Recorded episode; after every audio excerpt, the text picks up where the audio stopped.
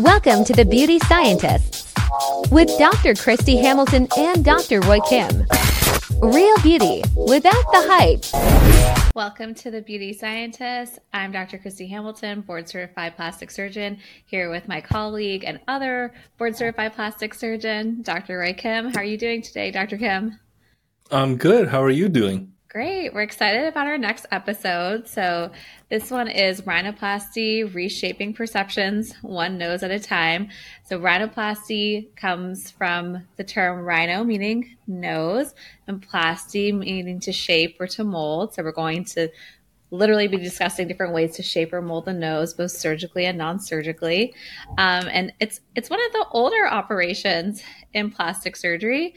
Um, and what I love about rhinoplasty surgery is that it covers both cosmetic as well as functional uh, components. So, meaning the breathing aspect of the nose. So, it's not only beauty, it also has to work well. And so, we're going to discuss what rhinoplasty is, what it looks like in consultation, and how we analyze the nose, surgery itself, and recovery, uh, and all the considerations you should be thinking about if you're pursuing this operation sometime in the future.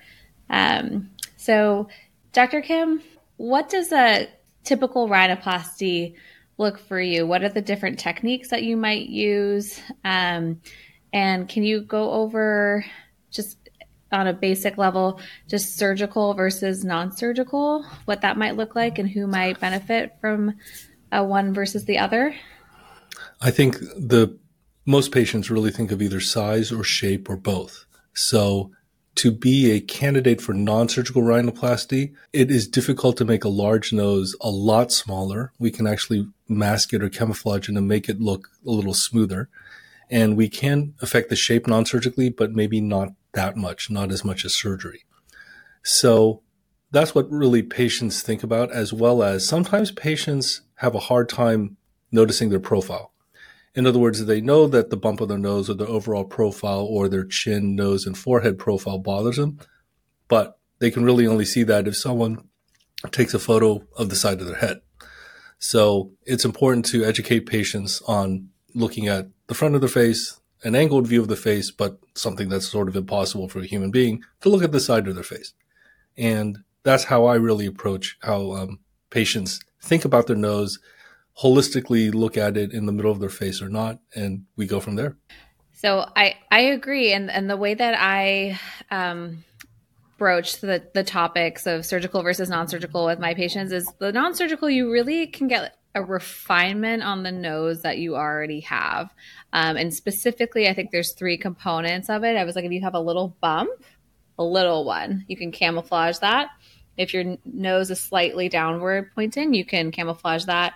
And then if you want a little bit more tip refinement, you can create that. Um, but at the end of the day, you, we can't transform your nose non surgically, but we can make it more pleasing and maybe more harmonious with the rest of your face. Uh, if we truly need a transformation, big, big hump, we really want to make it significantly smaller at the tip, for example, then we really ought to consider um, surgical approaches. And that for me is performed under general anesthesia. Um, I mainly do open rhinoplasty, which means a little incision here um, in the center of the nose. This part's called the columella. Unless I'm doing a more subtle refinement, then you can do it closed with only incisions on the inside of the nose. And those are the basic components. When we're doing surgical rhinoplasty, we, of course, want to consider the cosmetic, cosmetic elements, whether the most important components um, to the patient, whether it's like shaving down the bridge, narrowing the nose, creating a smaller lifted tip, maybe narrowing the nostrils, um, and also consider do they have a deviated septum? Um, do they have airway issues? We want to make sure that the nose is both beautiful and also functions for the patient. Um, so, Dr. Kim, when you're analyzing the nose, the patient comes in during the consultation. Um, how do you analyze it? Um, what questions do you ask the patient? There are a lot of questions because, as you know, it's a very holistic approach. First thing is literally your medical or surgical history. In other words, we need to know have you had trauma? You have a history of allergies? Do you have sinus issues? And more. Because rhinoplasty, as you mentioned, is functional as well as cosmetic. Then, of course, just like our mentor, Dr. Rohrich says, there are usually three major things that I think patients want with their nose. We as plastic surgeons may notice two things or 10 things or whatever, but patients typically have three major things and we have to address those three major things.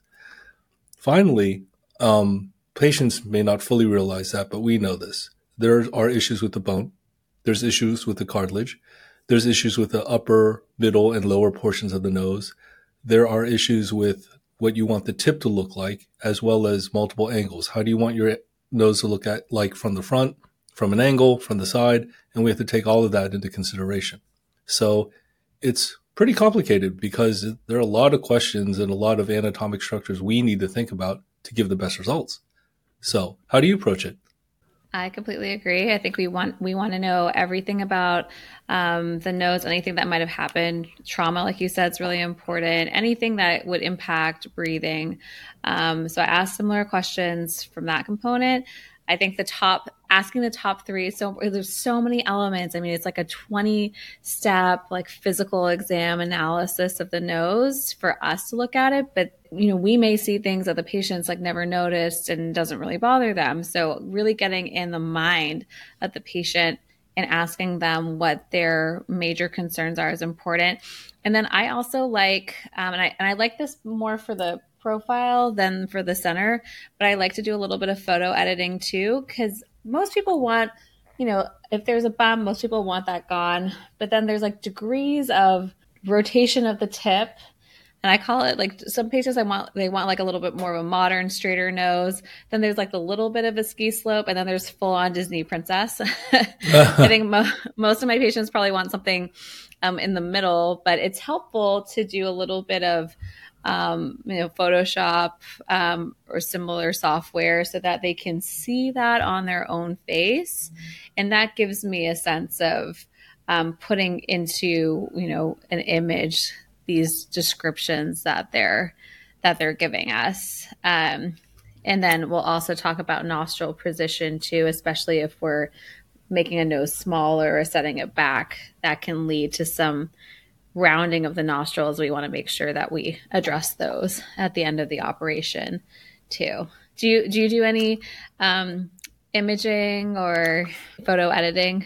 Yes, I do use Photoshop as you do, and also I ask patients for inspiration photos, which really helps guide me. In other words, is a patient being realistic? Do they want a realistic nose? Do they want a really really refined tip? So it just depends on the patient. Yes, and they and they love sharing um, filtered photos too. And I like those as well because I think if it's a conservative filter, I think that's very realistic as something that's achievable.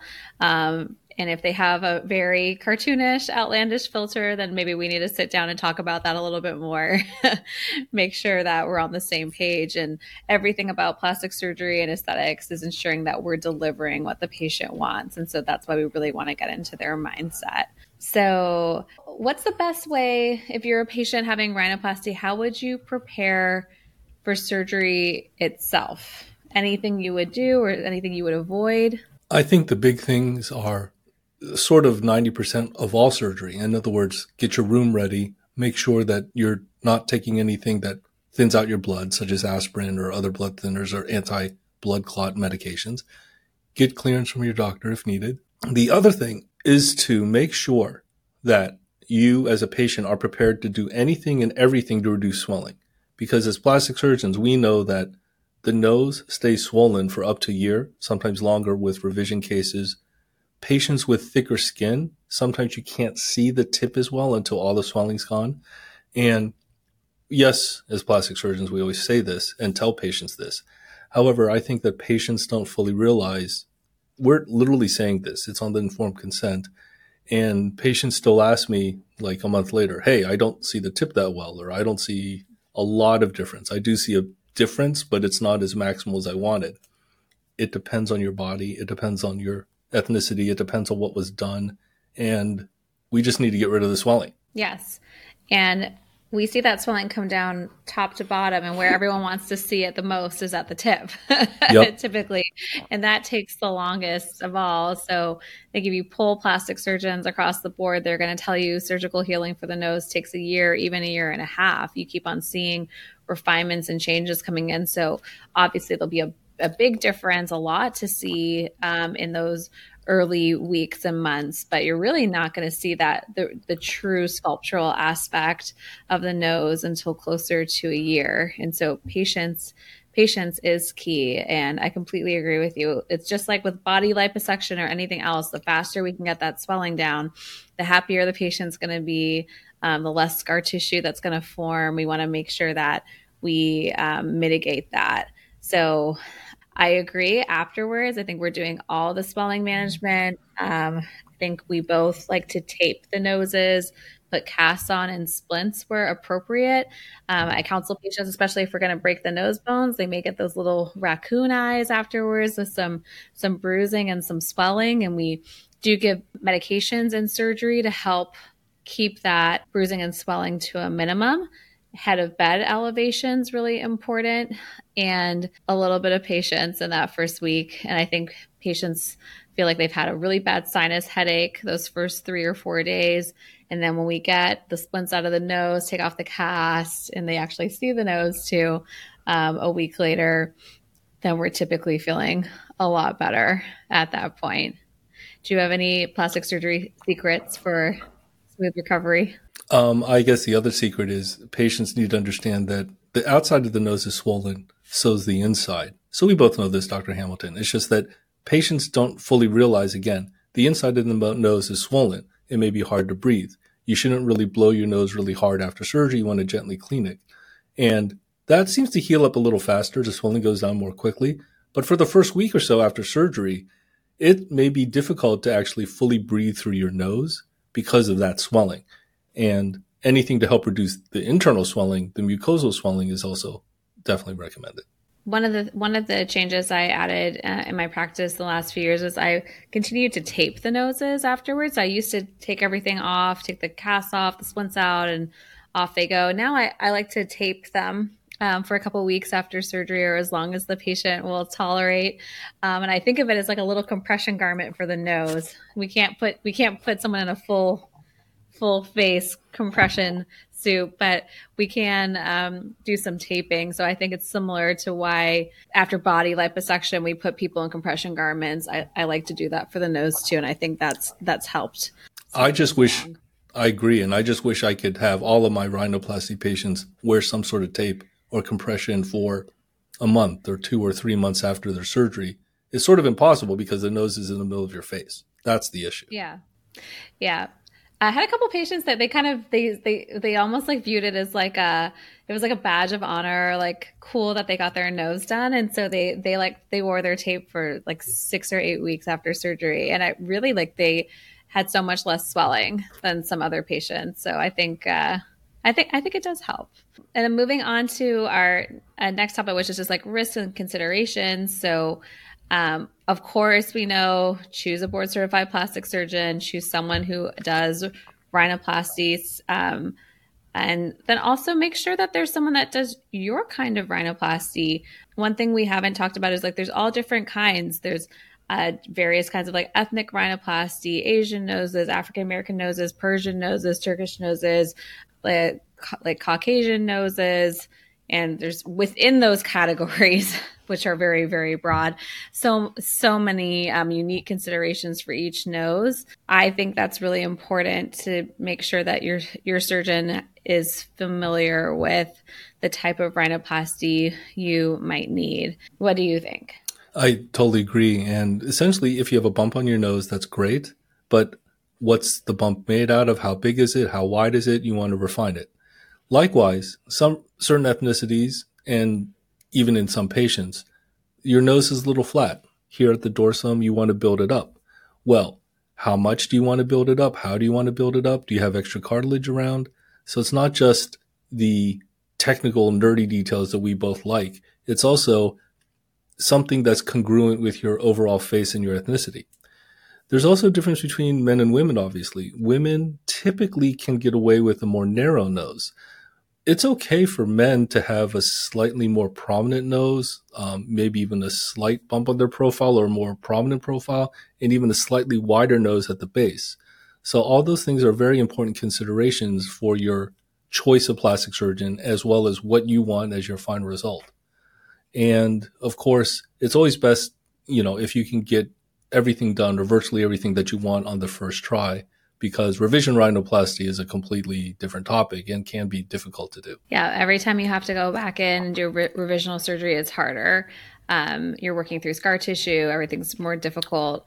Um, and then you you never quite know what you're going to encounter. So when I'm doing revision rhinoplasty, I always have like extra material available. The patient's consented for cartilage grafts, um, maybe off the shelf graft, because you just you just don't know what you're going to find, um, even if you have the operative report. So you have to be prepared for that.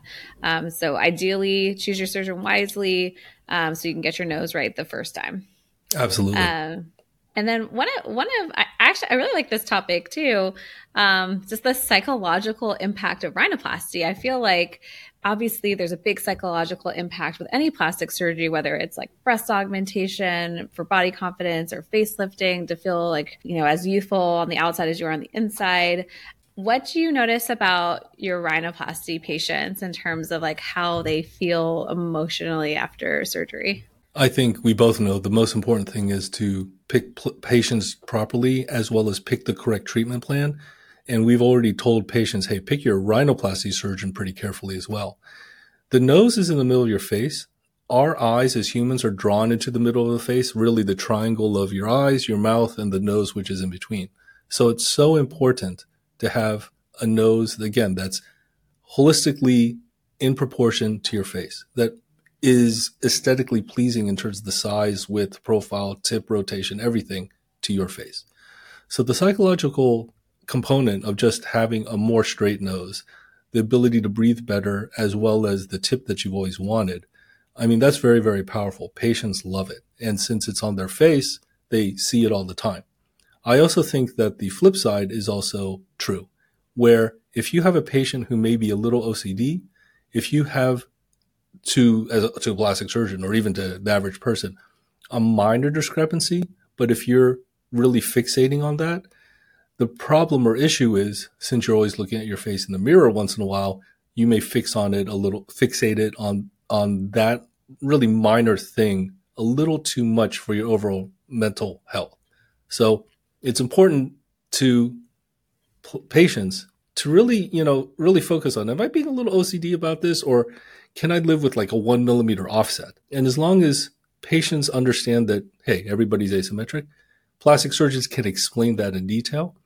I think that's really the key to having a happy overall result. I agree. And I think, I mean, to your point exactly, this is not even your body, which is generally covered in clothing, like a normal day to day goings on. This is your nose right in the center of your face. Um, one of the things I love is doing a rhinoplasty reveal at the one week visit when they come back and get all the sutures out and all the the cast off. And i mean patients like will they'll cry like happy tears all the time. It's like it's a very powerful um, moment. And there's all sorts of thoughts. I hear like like patients will be like it's me but like it's different. Like i like i still look like myself but like but i also look like a different person. And especially depending on how significant the transformation is sometimes even that can be a little bit jarring. Like they may have gotten exactly the nose that they wanted but it's like can be just a lot to wrap your head around when you look in the mirror and you see someone that you know doesn't look the same anymore. So i think it's i agree with you 100% on like patient selection and just making sure that people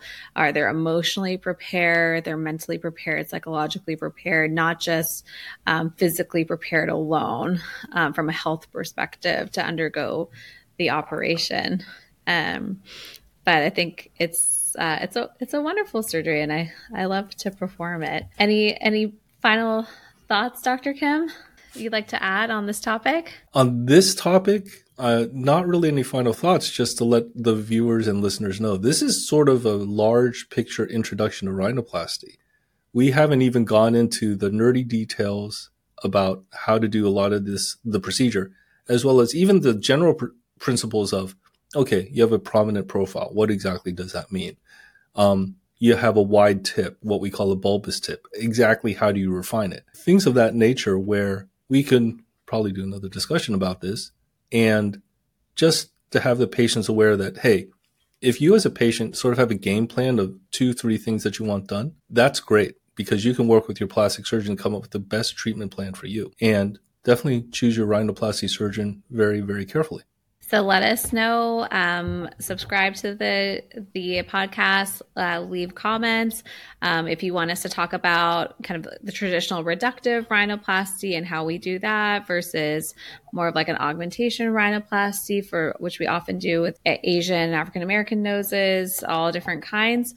Just let us know in the comments. We'll be watching, and as always, stay beautiful. Great discussion as always, Dr. Hamilton, and definitely stay beautiful. Thank you for joining us on The Beauty Scientist. Be sure to visit thebeautyscientist.com and learn more about modern beauty and connect with Dr. Hamilton and Dr. Kim.